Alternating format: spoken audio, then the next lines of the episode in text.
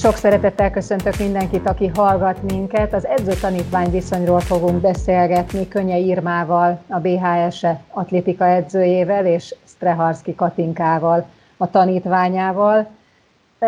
Nagyon szépen köszönöm, hogy itt vagytok, és nagy örömmel köszöntelek benneteket, annál is inkább, mert Irmával azt hiszem körülbelül 30, de lehet, hogy 35 éve ismerjük egymást, ezért aztán a pályafutásod nagy részét edzőként végig tudtam követni, és nagyon nagy elismeréssel néztem én ezt végig. De érdekelne, Katinka, hogy mi az, ami neked a legfontosabb az edződdel, az Irmával való kapcsolatban? Először is Irma nénivel nagyon jó a kapcsolatunk, és nagyon szeretem azt, hogy Irma néniben teljes mértékben meg tudok bízni. Irma néni nagyon-nagyon sok gyerekkel foglalkozott. Van számod, Irma, hogy körülbelül hány gyerek fordult meg a kezed alatt? Hát szerintem 2000 biztos, hogy megfordult. Mert amikor belájkolnak a gyerekek, tanítványaim kb. ennyien vannak. De lehet, hogy több, mert 83 óta edzősködöm, és majdnem mindig 80 fős csoportom volt. Most 38 fő van, mivel hogy a internet elvitt gyerekeket. Hogy tud már, mint hogy az Irma, csoportot, közösséget kialakítani a, a sok gyerekből, Katinka, te hogy érzed, hogy mitől, mitől váltok ti egy ilyen összetartó közösségé? Igazából úgy mondom, hogy mindenki megtalálja a csoportját magának, mindenki, tehát nem vagyunk úgymond csoportokra bontva, hanem mindenki azzal barátkozik, akivel szeretne, és igazából mi alakítjuk ki saját magunknak a kis csoportjainkat, és utána Irmané meg megengedi, hogy ahhoz a csoporthoz ragaszkodjunk. Te tudsz valamit az edződ gyerekkoráról, hogy az hogy alakult, hogy hogy kezdődött, hogy onnan érkezett ebbe a mostani edző életébe? Igen, igen, elég sokat, írva néni elég sokat szokott erről mesélni, és igazából tényleg fantasztikus, hogy utána milyen eredményeket ért el. Tudom, hogy ugye fóton volt a gyermekvárosban, és hogy igazából ugye szülők nélkül nevelkedett föl, úgyhogy tényleg fantasztikus, amit el tudott érni. Mennyire volt ez írva meghatározó a te gyerekekhez való viszonyodban, hogy Fóton a gyermekvárosban nőttél fel? Hát nagyon nagy nagyon-nagyon meghatározó volt, mert már amikor gyermekfegyenlői szakközépiskolát végeztem a gyermekvárosban, már minket arra neveltek, hogy kicsikkel foglalkozunk, tehát ha volt egy elsős osztályos, mi nyolcadikosok, mi voltunk a pótmamájuk. Tehát belég nevelték ezt a gyerek szeretetet, még akkor is, hogyha nem voltak szüleim, de a pedagógusok nagyon jók voltak, rávezettek minket. Tehát én mindig pedagógus akartam lenni, mert hát így neveltek. Az atlétikát hogy találtad meg? Hát úgy találtam meg, hogy Nagy Erzsike néni elindított úttörő olimpián, és megnyertem a 300 méter. Úgyhogy nem is volt szögesem, kölcsön kellett kérni, és utána a Jeszenki Krisztinéni mentünk el táborba, meghívtak, azt hittem, hogy nyaralás lesz, kiderült, hogy edzeni kell, egy kört nem tudtam lefutni a pályán, mindenki csodálkozott, hogy én hogy nyertem meg a 300 mondom, én sem tudom, de két hét alatt utána akkor átfejlődtem, hogy mindenkit levertem a Tatatóváros edzőtáborába. Tehát így kerültem az atlétikához, és kézilabdáztam előtte, de úgy gondoltam, hogy jobb az egyébit választani. Magam ura vagyok, és akkor döntöm el, mikor fekszem, mert mikor pihenek. Kézilabdánál meg úgy van, ha valaki lumpol, akkor az már nem egy csapat. Ugye az atlétikai társadalom az egy viszonylag nagy számú társadalom, ugyanakkor mégis egy kicsi világ, egy szűk világ, ami a saját kis szabályai szerint működik. Te mit találtál ebben az atlétikai társadalomban, ami neked tetszett? Mi az, ami, amit te magaddal vittél egy életre, annál fogva, hogy, hogy atléták között élted az életedet? Először is rögtön befogadtak itt a Honvédba az atléták, és szeretetet adtak, és ez a mikroközösség, ez olyan, hogy mindenki mindenkinek szurkol, egymást motiváltuk, és minden, ez lett a második otthonom. Tehát így pátyolgattak, tudták, hogy honnan jöttem, de először én ezt titkoltam, csak később az újság megírta, és ugyanúgy vidám voltam, tehát nem volt nekem úgy törés, hanem tényleg második otthonom volt az atlétika, és most is az. Katinka, te mikor kezdted ezt a sportágat? Én egész pontosan 2013-ban, úgyhogy már elég régóta, és nekem még Irma nének az egyik tanítványa, ha jól tudom, a Kata néni, nekem ő volt a tesi tanárom, és ő ajánlotta, hogy igazából apa, már apa is teljes mértékben a Honvéd mellett állt, és akkor a Honvédból Kata néni Irma nént ajánlotta, úgyhogy aztán megkerestük Irma nént, és Irma mondta, hogy persze természetesen elvállal, úgyhogy aztán így kezdtem. És mi tartott ott a pályán? Hú, hát már először nagyon megtetszett, tehát nagyon-nagyon jó hangulata volt. Mindig is nagyon szerettem futni, és mondták, hogy van is tehetségem a futáshoz, és aztán elmentem, hát én faluról jövök, és ott azért nincsenek ilyen futópályák, úgyhogy megláttam egy ilyen 400 méteres futópályát, és teljesen kész voltam. Úgyhogy mondtam, nagyon-nagyon jó volt a közösség is, nagyon aranyosak voltak, mert az első alkalommal mindenkivel el tudtam beszélgetni, úgyhogy mondtam, hogy na jó, én megtaláltam a számomat, úgyhogy itt maradok. Ki a Kata néni? Turcsik Katalin? Béli Katalin. Uh-huh. Volt ezek szerint már egy tapasztalatod egy edzővel, lett egy másik edződ. Mi volt az, ami, ugye az nagyon fontos egy gyereknél, hogy ki az edzője, hogy tud-e kötődni hozzá, vagy sem, hogy szereti, vagy sem. Ez határozza meg egy kisebb gyereknél azt, hogy ott marad-e a pályán. Szóval mi volt az első tapasztalatod? Irma nénivel? Az első tapasztalatom, hogy Irma néni már akkor is olyan volt, mint egy jóságos anyuka, és mondta, hogy jaj, persze, nyugodtan, fussál három kört, amit bírsz, úgyhogy nagyon-nagyon aranyos volt. Változott ez a helyzet az évek során? Már nem az, hogy aranyos volt mert mindig aranyos volt világ életében, hanem ez az edző-tanítvány viszony, vagy ez, a, ez az emberi viszony. Mit, mit tapasztaltál ebben? Ugye, mert az eredményt, ahhoz, hogy eredményt elérjen az ember, azért olyasmiket is meg kell csináltatni a tanítványal, ami nem esik jól. Tehát amikor azért a nyolcadik háromszázat futod, akkor lehet, hogy éppen nem kedvesként gondolsz az edződre. Hát igazából meg el kell fogadni a kihívásokat is, de inkább azt mondom, hogy sokat komolyodott a kapcsolatunk, tehát hogy most már nem igazán ez a gyerek-edző kapcsolatunk van, hanem inkább tényleg mint egy felnőtt edző kapcsolat. Irma, mennyire tudatos dolog ez, hogy a kicsikkel másképp kell viselkedni, mint a nagyobbakkal, és aztán a még nagyobbakkal? Ezt, ezt úgy lehet megoldani, hogy nem szabad elfelejteni, hogy te is voltál gyerek. És akkor végigmész, hogy milyen voltál 10 évesen, 15 évesen, 20, és ezt nem felejted el, akkor minden gyerekkel tudsz kommunikálni. Le kell a szintjére menni, és úgy beszélni velük. És ahogy felnőtt lesz, őt már úgy fogadom el, hogy felnőtt, és más másképpen beszélek hozzájuk. Ugye egy edzőnek addig könnyű dolga van, amíg a Katinkával foglalkozik, aki mindig mosolyog, mindig helyes, megcsinálja azt, amit kell, legfeljebb kevesebb mosoly van az arcán, de amikor olyan gyerekekkel találkozol, akik problémásak, akiknek a, az élete rajta van az arcán, a viselkedésén, és egyáltalán nem könnyű velük, akkor, akkor, akkor mi az, amit előveszel? Hát a szeretetet, és mondom nekik, hogy hát neked arany életed van, van anyukád, van apukád, nekem senki nem volt, ezt meg kell becsülni. És úgy, úgy meg rögtön már mosolyognak. Motiválom őket, és próbálom őket nevelni. Mennyi idő ír ma, amíg egy rossz körülmények közül problémákkal érkező, lázadó gyereket rá lehet állítani egy olyan útra, amiről feltehetőleg nem fog letérni, és az ő, az ő javát fogja szolgálni? Hát szerintem az két és fél év, három év, mire be tudom állítani ezt a gyereket. Vele külön is kell sokat beszélni, motiválni kell, hogy ezt csinálja. Utána meg kell nézni a bizonyítványát, hogy olvasson, tehát irányítanom kell a helyes út felé. Hát ez három év. Nagyon hosszú. Katinka, amikor az imént említett sok 300 van, vagy azok az edzések, amik nagyon-nagyon kemények, akkor azt hogy lehet túlélni? Tehát hogy, hogy van az, hogy akkor is szeretem az edzőmet, amikor az eredményt elérem, akkor is szeretem az edzőmet, amikor kudarcot élek meg a versenyen, és akkor is, amikor éppen nem kapok levegőt egy-egy edzésen a terheléstől? Igazából őszintén soha nem gondoltam, hogy ez a, az edzőmnek a hibája lenne, tehát hogy igazából semmiért nem hibáztattam eddig az edzőmet.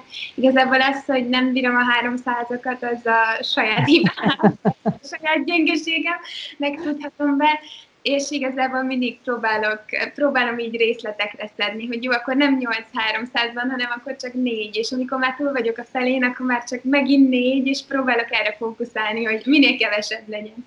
Irma, amikor kialakul egy csoportod, és hát próbálod őket közösségé szervezni, akkor mik azok a, a pedagógiai módszerek, és gondolok én itt az edzőtáborban lévő programokra, a karácsonyi időszakokra, egyáltalán mindenre, amitől, amitől egy csoport közösségé válik.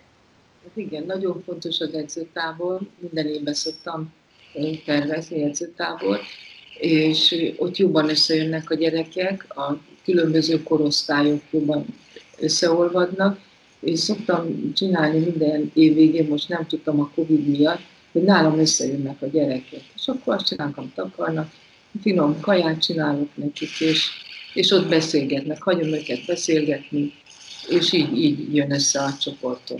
És erre nagyon odafigyelek minden évben.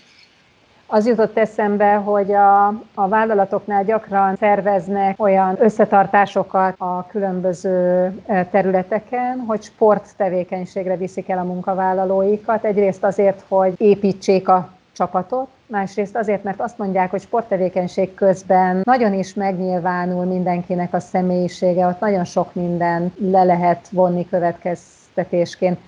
Te pedig gyakorlatilag nap mint nap ezt csinálod, nap mint nap teambuildinget tartasz tulajdonképpen 80 gyereknek. Mi az, amiről te úgy érzed, hogy a, a személyiségüket fel lehet mérni? Tehát hogy, hogy néz ki nálad egy ilyen év, amíg, amíg megismersz gyerekeket? Mi az, amit a személyiségükből ki tudsz bontakoztatni, le tudsz, le tudsz mérni? Hát amikor melegítenek, és elkezdenek gimnasztikázni, én azért nagyon figyelek, hogy ki hogy beszél, kivel beszél, ki olyan határozott, ki a nyuszi, abba bele kell egy kicsit dolgozni, hogy ő is bátor legyen, és akkor így, így nézegetem őket. Ha valami probléma van, akkor elhívom, megbeszélem vele, olyat is szoktam csinálni, hogy figyelj, te jó összetartó erő vagy, próbálj, próbálj beszélni ezzel a kislányjal, hogy, hogy tényleg legyen bátrabb, tehát a gyerekeket is beszoktam vonni, és akkor így együtt tudunk dolgozni. Ez akkor azt jelenti, Katinka, hogy amit Irma mondott a, a gyermekvárossal kapcsolatban, hogy őket tulajdonképpen már megtanították gyerekekkel foglalkozni addigra, amire onnan kijött. Ez, ez a ti csoportotokban is akkor gyakorlatilag így működik. Észrevétlenül megvan mindenkinek a feladata ebben a közösségben. Így van, így van, és sokszor még mi sem tudunk róla, úgyhogy sokszor így van, én úgy irányítja a szálakat, hogy még mi se tudjuk igazából, hogy mi történik, de igen, tehát megvannak a szálak.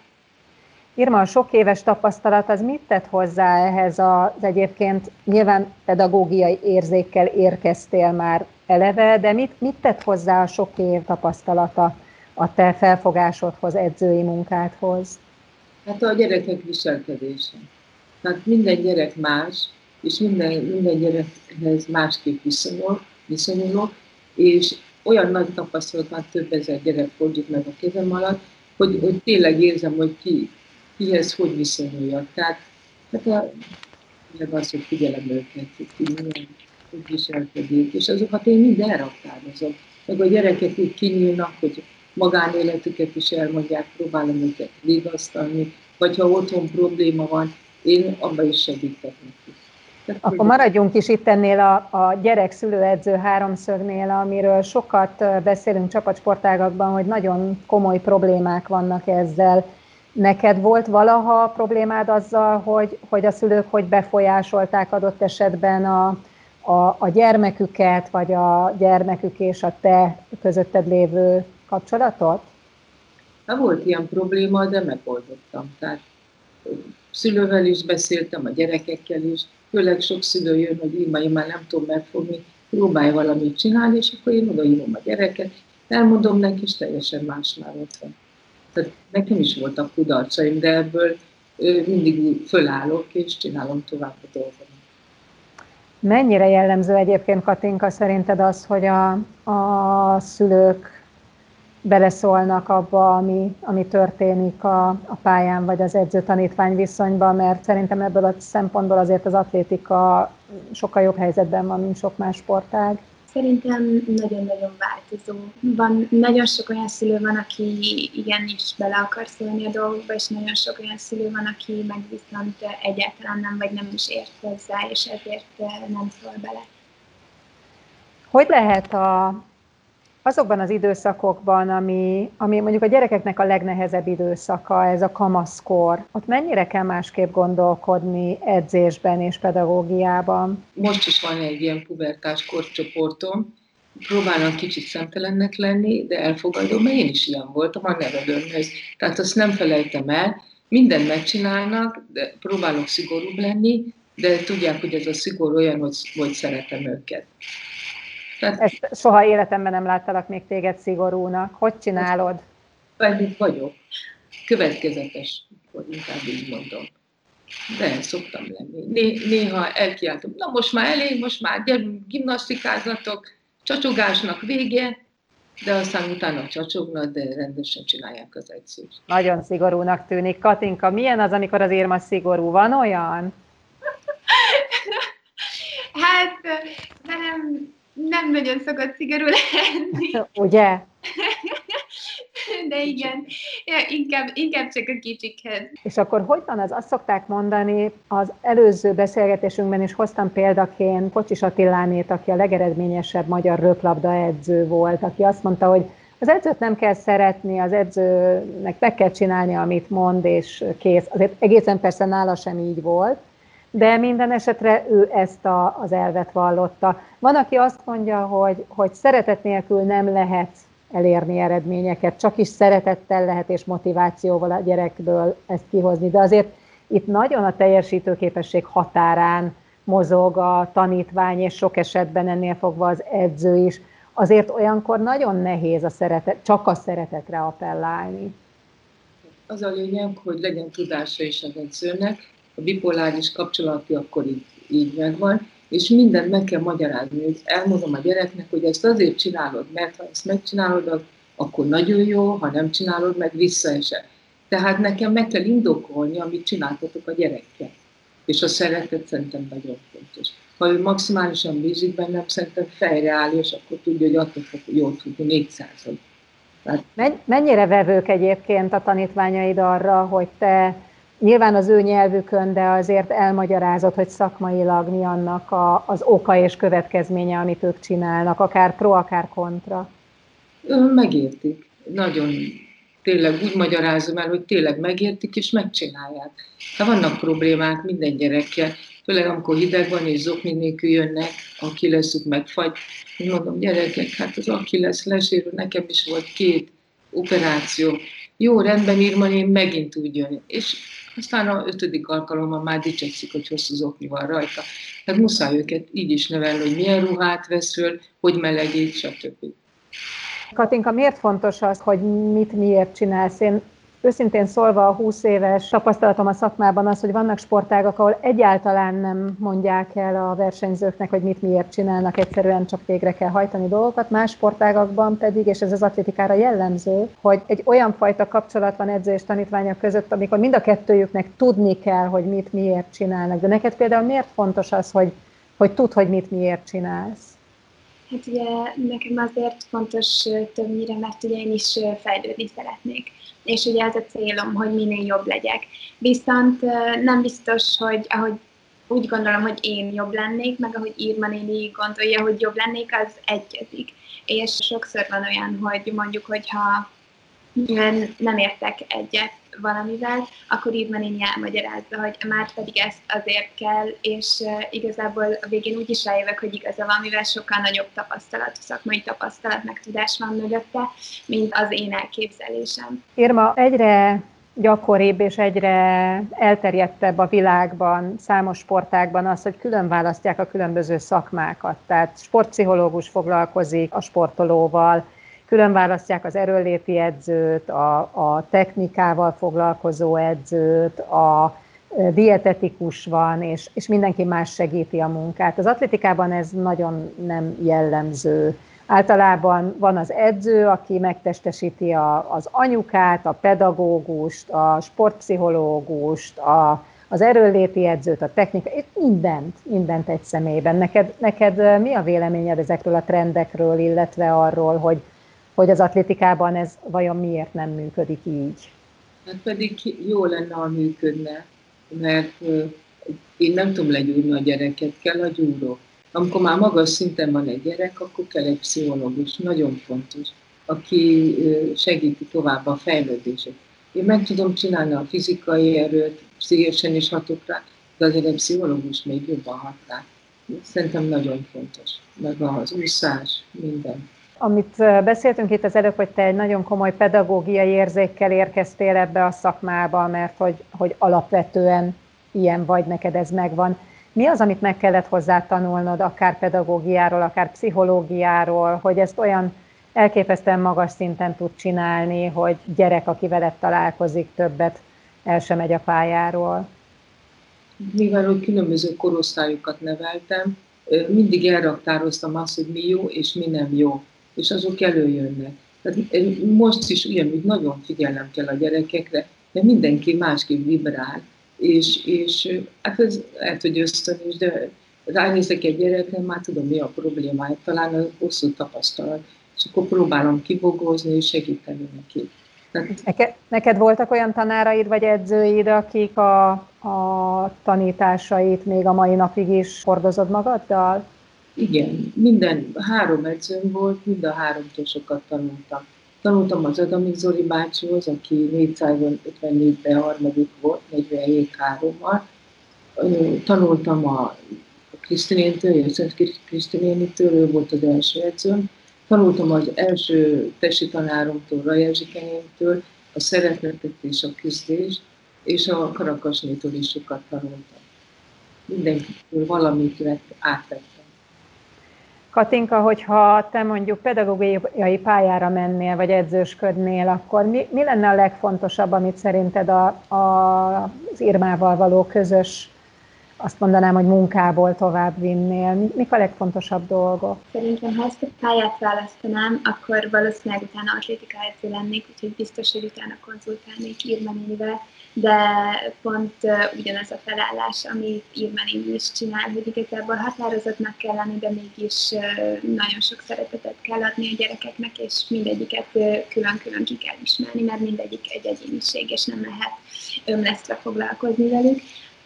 Illetve hát ugye a szakmai tudás részében is, tehát hogyha már edző lennék, akkor már kiemelkedő szakmai tudással szeretnék. Irma, anélkül, hogy konkrétumokat említenénk, de az imént említetted, hogy azért voltak neked is kudarcai. Mit gondolsz, hogy ezek ezek miből fakadtak? Tehát mi lehetett az oka annak, hogy ezek a kudarcok megszülettek? Ennek, ennek utána mentél-e, vagy vissza, visszavezetted-e ezeket valahová?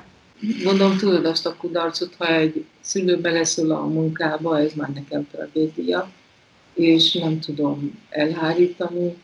Hát tudod, a Domival is ez volt, hát ez van. Tanultam belőle, hogy nem szabad túl közel kerülni a szülőhöz, hanem én nekem kell irányítani az edzésed a gyereket. Föl kell állni újból, és megmutatni, hogy ki vagy, és ugyanúgy. Tehát hál' Istennek van csoportom van, hogy ők, ők segítettek nekem, hogy túl tegyem magam ezzel. Túl is tettem, nagyon jól vagyok, még a Domival is, így szokott kezdeni Rolikával, tehát nincs semmi baj. Csak a hallgatóink kedvéért Ilovszki Dominikról van szó, aki nálad kezdett fantasztikus sikereket értetek el együtt, és aztán volt egy pillanat, amikor elváltatok egymástól, de egyébként most, hogy említed a csoportot, Katinka, amikor úgy mész le edzésre, úgy mentek le edzésre, hogy érezhetően most az edzőnek van rossz napja, akkor ezt a csoport hogy reagálja le? Megpróbáljuk felvidítani Írva nénit, és azért valljuk be Írva nének kevésszer van nagyon rossz napja, úgyhogy a másik az, hogy Írva nagyon könnyen fel lehet vidítani, úgyhogy mindig igyekszünk csinálni valami apróságot. Irma néni, én nagyon-nagyon örülök, hogy beszélgethettünk veletek, mert amit én láttam az atlétika pályán az elmúlt 30-35 évben, az valami egészen fantasztikus sikertörténet, függetlenül az eredményektől, az, ahogy a csoportjaiddal, ahogy a gyerekeiddel én láttalak téged, abba, arról csak szuperlatívuszokban tudnék beszélni. Úgyhogy köszönöm szépen, hogy itt voltatok, remélem, hogy ez lesz majd a következő 30 évben is.